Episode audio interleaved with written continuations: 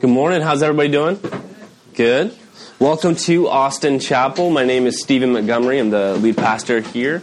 And we're so glad that each and every one of you are here today. And the house lights apparently aren't working, so it's incredibly hard to see. but y'all can see me, I guess, but I can barely see you. I didn't want to, anyways. It's a joke. Um, so we have been in a three-week series. Today is week two of this series called "So That Our Joy May Be Complete," and it comes out of 1 John one four, um, and it's a series that's all about the joy in sharing, the joy in sharing the gospel, sharing the good news, and the, the joy that comes with it when you get to just share the experience with somebody. Share the experience with somebody. And last week we talked about testimony.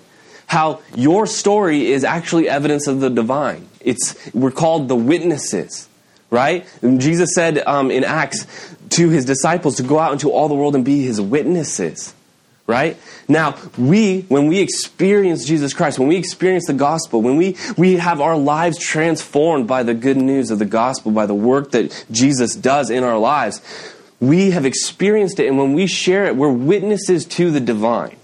Now, our story alone doesn't prove God's existence to someone, but it is evidence to be taken under consideration. Just like in a court of law, somebody's testimony, somebody's witness is evidence in the case. Now, alone doesn't prove anything because that person could be lying, right? But when you compare it alongside all the other evidence, there begins to be a story unraveling where you start to begin to see the truth. And so sharing our testimony is actually a way where we say, hey, here's my part. This is what Jesus has done. Right? You don't have to maybe believe it, but let me tell you, I experienced it. I've seen him. I've, I've seen the change in my life. I've experienced his love, his grace. I'm not the same person that I was. And it's actually evidence for the divine. And this week we're going to be talking about gospel presentation. How comfortable are you in presenting the gospel to another?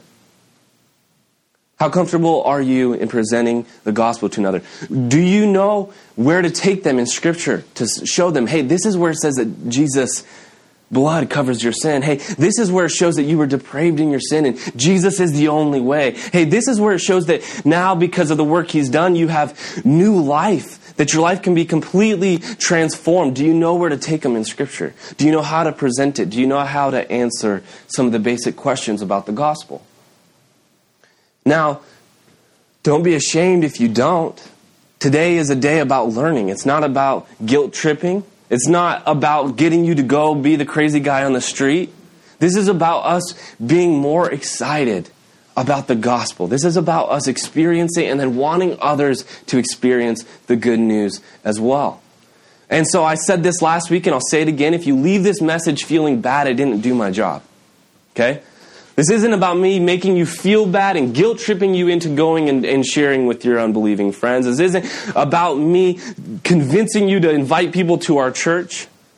This should be a message that is about us really looking at the gospel again, falling in love with Jesus all over again, and being excited about it, being excited about the good news.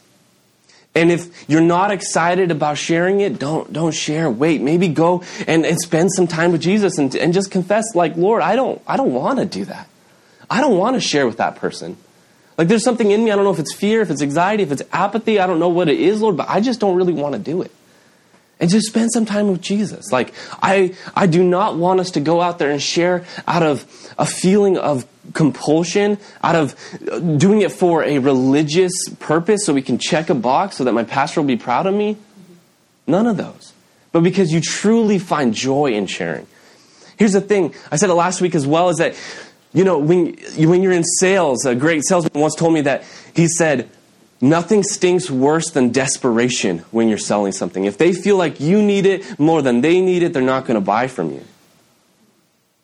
But I would say in, in evangelism or just in, in generally sharing the gospel, if they sense that you're doing it just to check a box, you're doing it for a religious purpose, it stinks. They can tell it's not real. If you're like, oh, it's such a good thing, I, I it's, it's, it's the good news, and they're like, but I, you don't really seem like it's good news. Like, like you just seem like it's something you feel like you have to do. It doesn't seem good on you. But when it's really good news to us and we're truly joyful about it, that can be sensed in the tone of your voice and in the passion behind your words. They can read it and say, you know what? Maybe I don't believe what he's saying, but I, I believe he believes it. And that's compelling. Because when they can tell that you're not even sure about it, when you're not even excited about it, they're like, why, why should I be? But when, when you're like, this is, this has transformed my life, not just once, but every day when I focus on Jesus, my life is being changed for the better. I'm drawing closer and closer to the one who, who completes me. I'm having true relationship with the sovereign God of the universe. When somebody's excited about something, it makes you kind of curious about it. It makes you maybe want to get excited about it. When somebody's like, hey, I really want you to watch this TV show, it's real good. yeah. What's it about? Well, it's just a show. I mean, you should just watch it though. You're not going to go watch it, are you? But if they're like, dude, this is the best show ever, and critics agree, let me show you the critics. Like, they're saying that this is the best show. I'm saying it's the best show. Please go watch this show. It'll change your life. or at least eight hours when you're binging, right? no, like, there, there's when you really are excited about something, when you're filled with joy, the way you express it changes and it becomes more compelling. And so today, we're going to be going through some very very simple, very basic looks at the gospel. And really some very practical ways to share. But if you leave here feeling like you have to, when you don't want to, please don't. Just wait. Just go to Jesus. Just spend some time with Him instead. Let the gospel become exciting again. And so I hope as we look at this, this isn't tactics. This isn't some method. This isn't a sales pitch. That this is the good news. So let's let us re-experience it. And if you've never experienced it, I would, I would challenge you, listen closely. If you're unsure about this whole thing and you're not sure why you're at church, listen closely. This is the foundation of everything we believe. It is the foundation of the church for 2,000 years now. Everything that we've had, everything we've believed is all based upon this gospel. It's all based upon this. So, the text that we'll start with is uh, 1 John 1 1 through 4, and this is the text that our sermon came out of. I would challenge you real quick, uh, if you if you can get to the sermon notes in the app, because this is the only portion of scripture I'm going to have on the screen. The rest you can find in the app in the sermon notes section if you want to get there, or you can um, follow along in the Bibles beside you. But without the house lights, it might be difficult to read. Um, 1 John 1 1 through 4. That which was from the beginning, which we have heard, which we have seen with our eyes, which we looked upon and have touched with our hands, concerning the word of life. The life was made manifest, and we have seen it and testified to it, and proclaim to you the eternal life which was with the Father, and which was made manifest to us. That which we have seen and heard, we proclaim also to you, so that you too may have fellowship with us. And indeed, our fellowship is with the Father and with His Son, Jesus Christ. And we are writing these things so that our joy may be complete. It's the good news.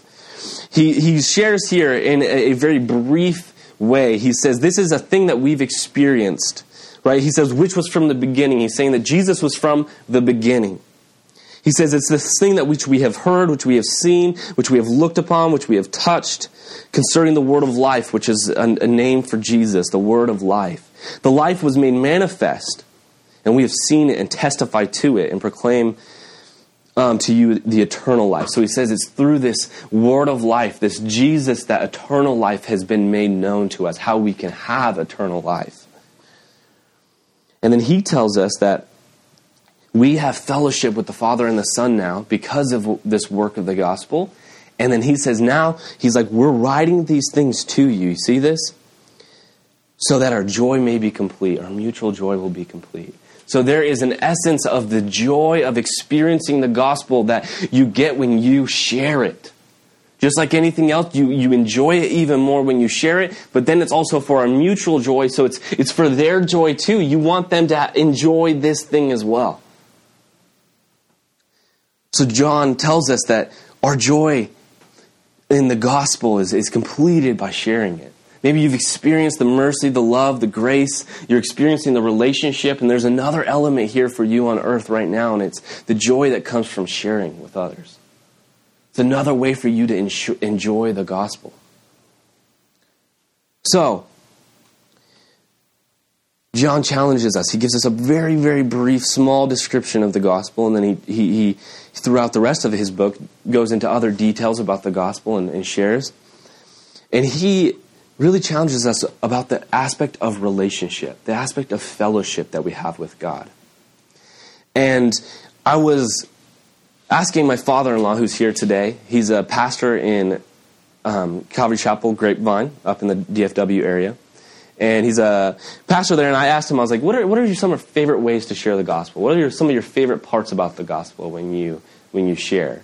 What are the go to things that you like to take people to? And, and so he, he brought up a, a certain portion of, of, scripture that he, he loves, and it really has a lot to do with the relationship that is there because of God, that there's no longer this veil, and the veil has been torn. So, Rick, would you like to come up and just share a little bit about relationship and, and, and really what it is about the, uh, the veil and everything that means so much to you personally?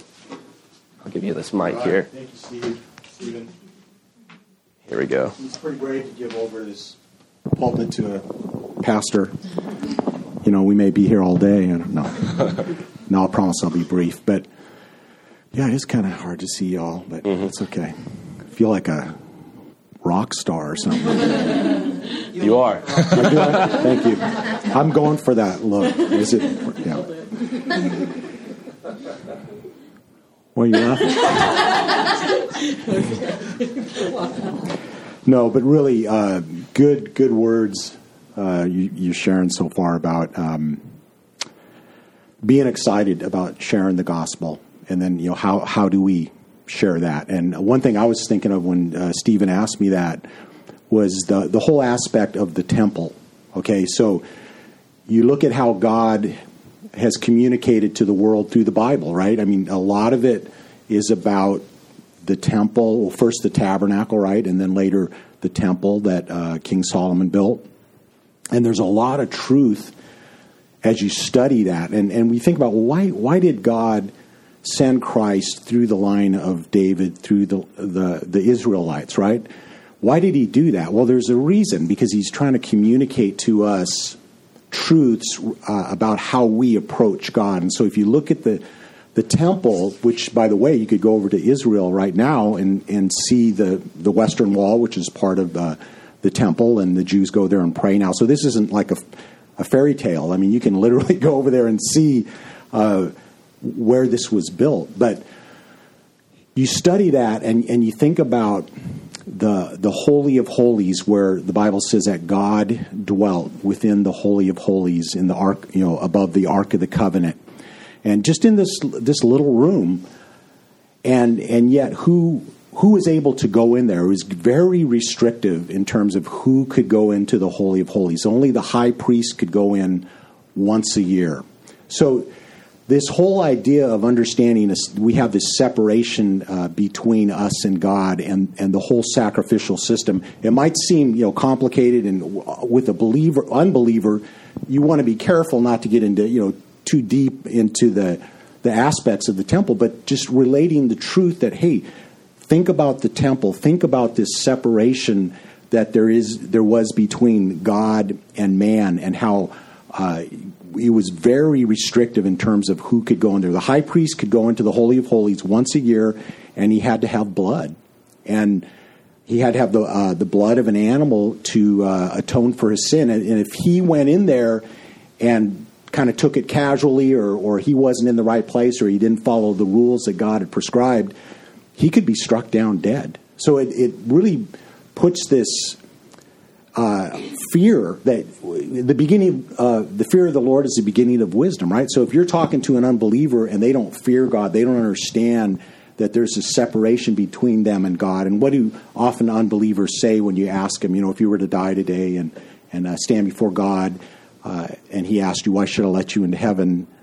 What would you say? And most of them say, "Well, I've been a good person, or you know, I've done bad things, but my my good deeds outweigh my bad deeds." But so when you kind of lay it out for this person and realize there's this this deep separation between uh, us and God, and without coming to Him with a sacrifice, you cannot approach God. You cannot know God.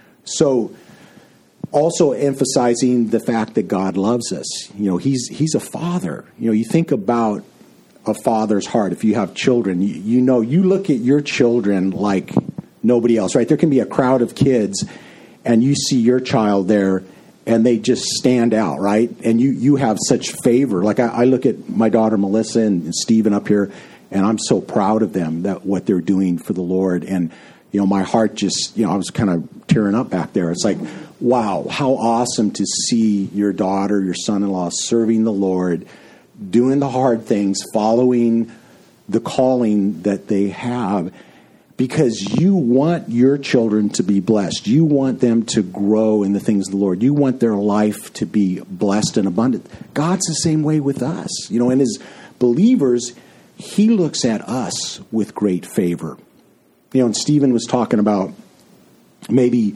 we're not excited about sharing the gospel, and I think often that's that's tied into us not understanding God's love for us as believers, and we can get kind of bound up inside. We can get to a place where Christianity becomes kind of a burden, and that's that is not God's intention. He He wants us to abide in His love, to go deeper in our relationship with Him, and it's all based on grace. You know, that's really my heart in ministry, where uh, God's called me to tell believers about His grace, or, or what one pastor called preaching Christ to Christians. You know, Stephen has this real heart for evangelism, and you know, I do too. But my specific calling is really to remind believers, hey, you have power and you have victory through the blood of Jesus. You have access to God. You have favor with God. And and you have but you have to enter into that. It's not just an automatic thing that happens to every Christian, right? A lot of Christians can kind of be in this place of defeat and discouragement and carrying this burden and feel guilty like mm-hmm. Stephen was that's not God's intention. He wants us to to go deep into his grace. I mean, we start out with God by grace, right? And that's that's the message we have for unbelievers. And if we're excited about God's grace in our lives, we're going to be in a place where we're ready to share it with unbelievers. And, and the message is, hey, I'm a sinner. I God is blessing me with his favor and his love, and I don't deserve it. It's not because I've performed to a certain level that God's pouring out his blessing on me. It's because I'm clinging to Jesus Christ. I'm trusting in him. That's the message we give to unbelievers. Say, hey, you come on in. You know, it's it's free, it's grace, and and then once you say yes to Jesus, well, what did it say when Jesus uh, said it's finished on the cross? After he said it is finished, you know what the next verse is in, in a couple of the Gospels? The very next verse when he said it is finished. Anybody know? It says the veil in the temple was torn in two from top to bottom. Now, this is, you think of a veil, I think of like a, a thin little silk veil, you know, like, well, well, that'd be easy to tear. These, this veil, they say in the temple, is more like, you know, kind of layers of thick carpet. It, it was a, a thick veil, and the message was don't go past this. God's on the other side. You're here. You cannot go through that. It's almost like God was so anxious to, to uh, remove that separation. Like the first thing after Jesus said, It's finished, the Father said, Okay, sins are uh, forgiven. I'm tearing that veil in two. It, you see that heart of God. Mm-hmm. He doesn't want that separation. And so to be able to explain that to an unbeliever, but for us to realize not only can we enter the Holy of Holies, but you are now the temple of God. If that's not crazy to think about that. Here, here you couldn't even go into the presence of God because of your sin, and now God says, You are my temple. And you think, well, how, how could that be? I'm a sinner. That, that's how powerful the blood of Jesus Christ is. See, your faith in Jesus is so pleasing to God. He is so pleased with his work of, of that his son on the cross and the effectiveness of that forgiveness in his blood that we're, we're blameless before God. We're clean. And the enemy's going to try to bring you down and condemn you and say, you're no good. You know, I was counseling somebody one time and I really wanted to get to the heart. And she was a believer. Really, kind of want to get to the heart of where she's at. And I said, you know, what do you? Just tell me what you what do you think uh, God's attitude is toward you? How, what's your relationship with God? Oh well, He's mad at me. He's disappointed at me. He's punishing me. I'm like, wow. She does not even understand the basics of the gospel. She's saved, but she's living like she's not. So I just began to minister to her hey, God's grace, He loves you, He's forgiven you. If you're trusting Jesus, be free, be filled. Yeah, the enemy's going to try to accuse you, but you need to know the scripture to defend against those lies that he's going to place on you. So what what'll happen when you begin to walk in God's grace and and let his power fill you because of the blood of Jesus? He starts to stir in your heart all kinds of things. Love for people you want to share, love for his word, love going to church. I was driving here this morning. Saying, man, Sunday morning's my favorite time, man. It's just awesome coming to the house of God with God's people. Not, just, you know, we're going to do this for eternity one day. But so I just encourage you guys understand who you are in Christ. You are the temple. Let the Spirit flow freely, not because you're good enough, because you're cleansed by the blood. And then that's just going to flow out to others. And, and you're just worshiping the Lord, caught up in the wonder of what He's doing in your life, and then God's going to put people in your path that you can uh, uh, witness to, or maybe it's an unbeliever or a believer that's discouraged. You know, any discouraged believers, or, or they're just defeated. You can say, "Hey, man, enter into the grace. Enter into the grace." So, let me just pray for you guys, Lord. We do pray that you as believers, Lord, that we experience the fullness of that presence of Jesus Christ, understanding the veil in the temple has been torn in two. We can enter into your presence. In fact, we are now that holy of holies that you dwell in. That's how effective the blood of Jesus is because we're all struggling sinners, Lord, and yet you change us from the inside out. And then, Lord, that we can then share that message with others. Hey, come on in. It's free. Receive the gift. I'm excited about it. You can have it. He can cleanse you of your sin. He can change your life just like He's changed mine. And Lord, that you would stir in our hearts, as Stephen was sharing, that joy to share the gospel. In Jesus' name we pray. Amen. Amen. Thank you.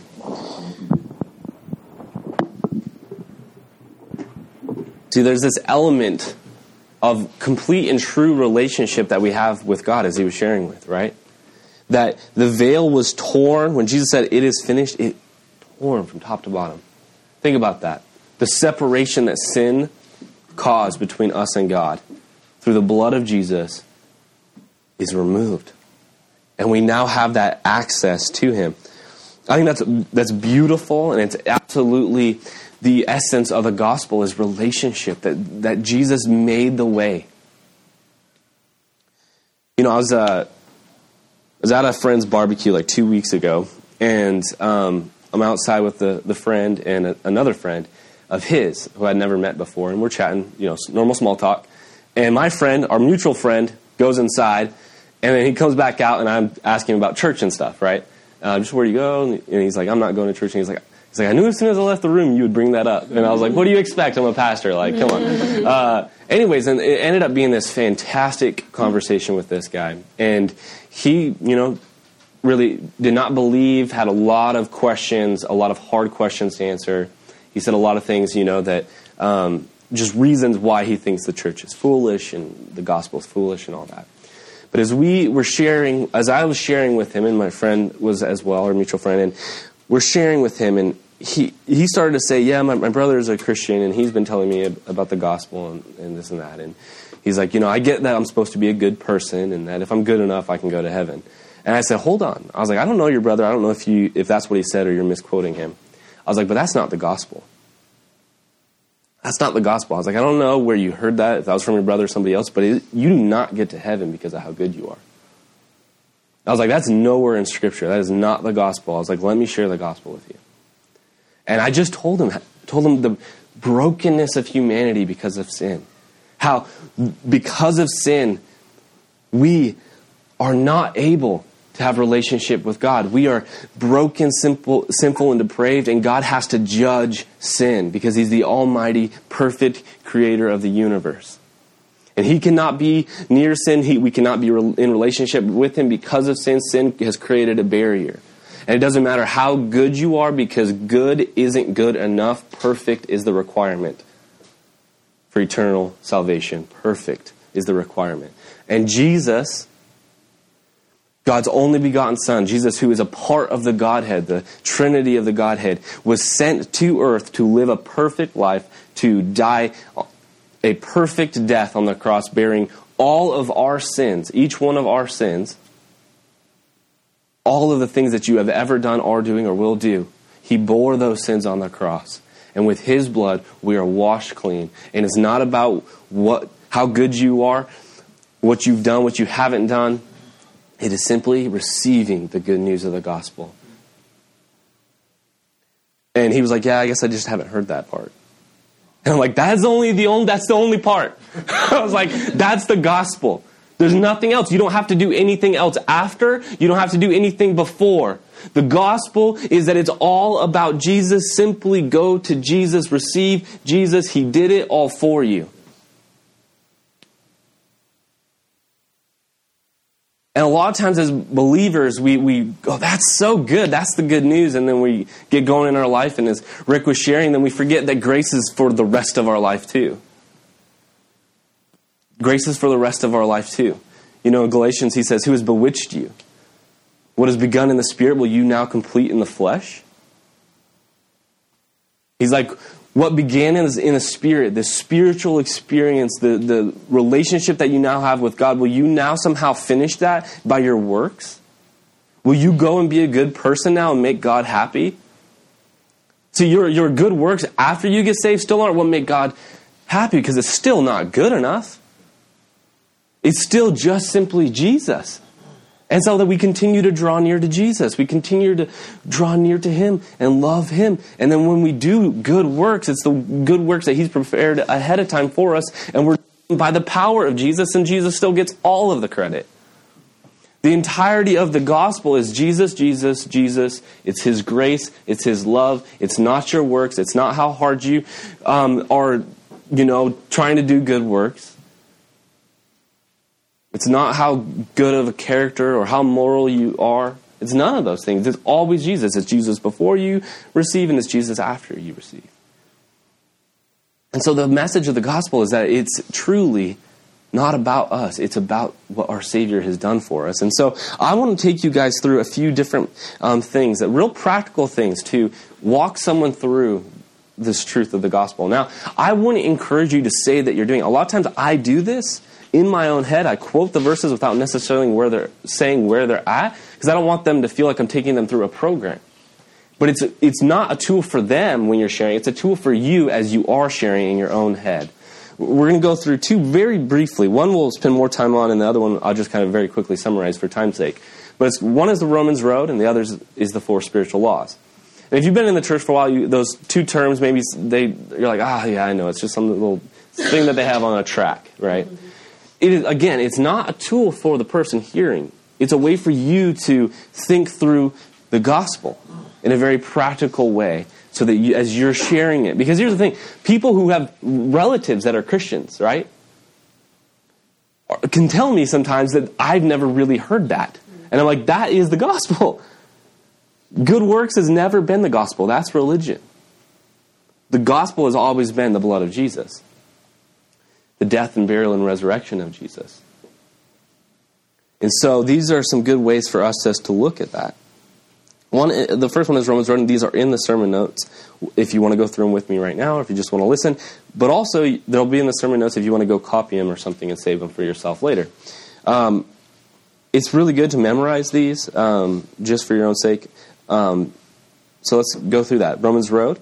Uh, Chapter 1, verse 20 says, For the invisible attributes, namely his eternal power and divine nature have been clearly perceived ever since the creation of the world in the things that have been made, so they are without excuse. This shows them that creation has always showed the existence of God, the nature of God, that God is good, that God is love. We can see it in nature. We can see His design. We can see His characteristics in nature. We can see it around us. That we must look at the world around us and say, there has to be a creator here. There has to be something that put me here.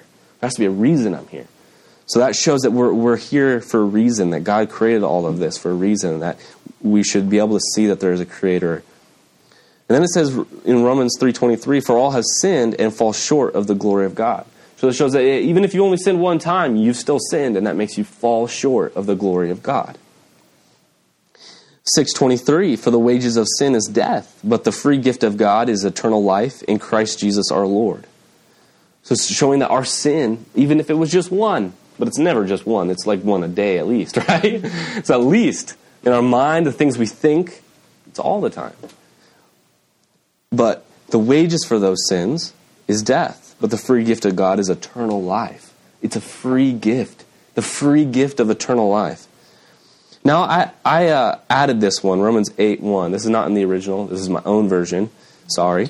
Uh, I added this one because it's so, so important to know. It's my, probably my favorite verse in Scripture. There is therefore now no condemnation for those who are in Christ Jesus.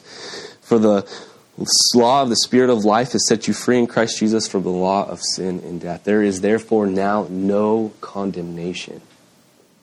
The free gift of God, if you receive it, there is no condemnation.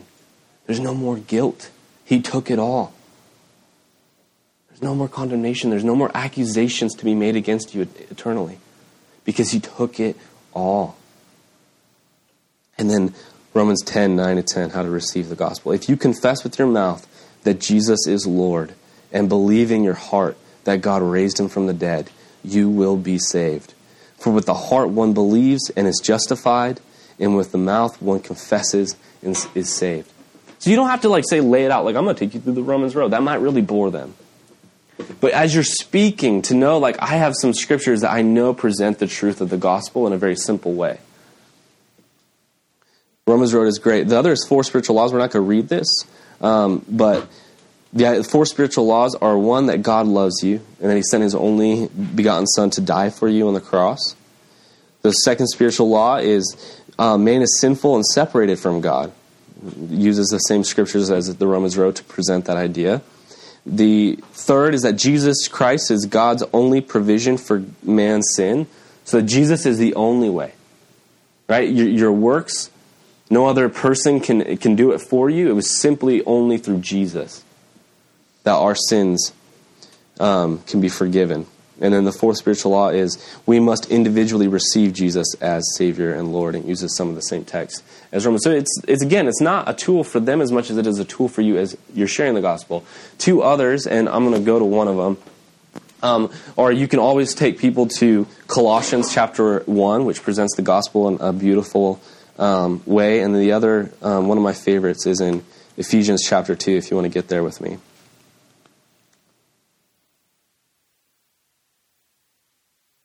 Ephesians chapter 2.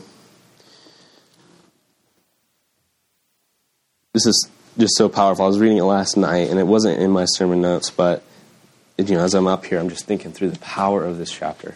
So if you guys will read it or, or listen with me. And you were dead in the trespasses of sins in which you once walked, following the course of this world, following the prince of the power of the air, the spirit that is now at work in the sons of disobedience, among whom we all once lived in the passions of our flesh, carrying out the desires of the body and the mind. And we were by nature children of wrath, like the rest of mankind. But God, being rich in his mercy, because of the great love which he has loved us. Even when we were dead in our trespasses, made us alive together with Christ. By grace you have been saved, and raised and raised up with him, and seated us with him in heavenly places in Christ Jesus, so that in the coming ages he might show the immeasurable riches of his grace and kindness towards us in Christ Jesus. For by grace you have been saved through faith. And this is not your own doing, it is the gift of God, not as a result of works, so that no one may boast.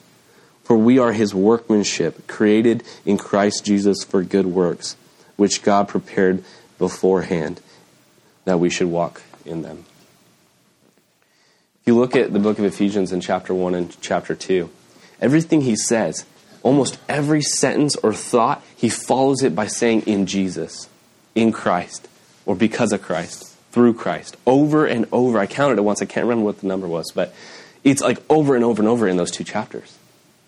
The whole point is it's in Jesus, not you. Not you. You were dead. It's never been you. It's still not you. It's just Jesus. Isn't that good news though? Here's the thing is I know how good I am when I try really hard and it's still not very good. Anybody else relate to that? Like I know I've experienced what life is like when I'm trying to just do things in my own strength. Forgetting the good news of the gospel. That has never been my strength. Paul says that he says, I'll boast all the more in my weaknesses so the power of Christ might rest upon me. we don't boast in our weaknesses, do we? We don't boast in our shortcomings. Paul says that we should. The entire human life is just one of failure. Isn't it? Most of the time we just fail at things. And the little bit of success we have, we like to post on Instagram. right?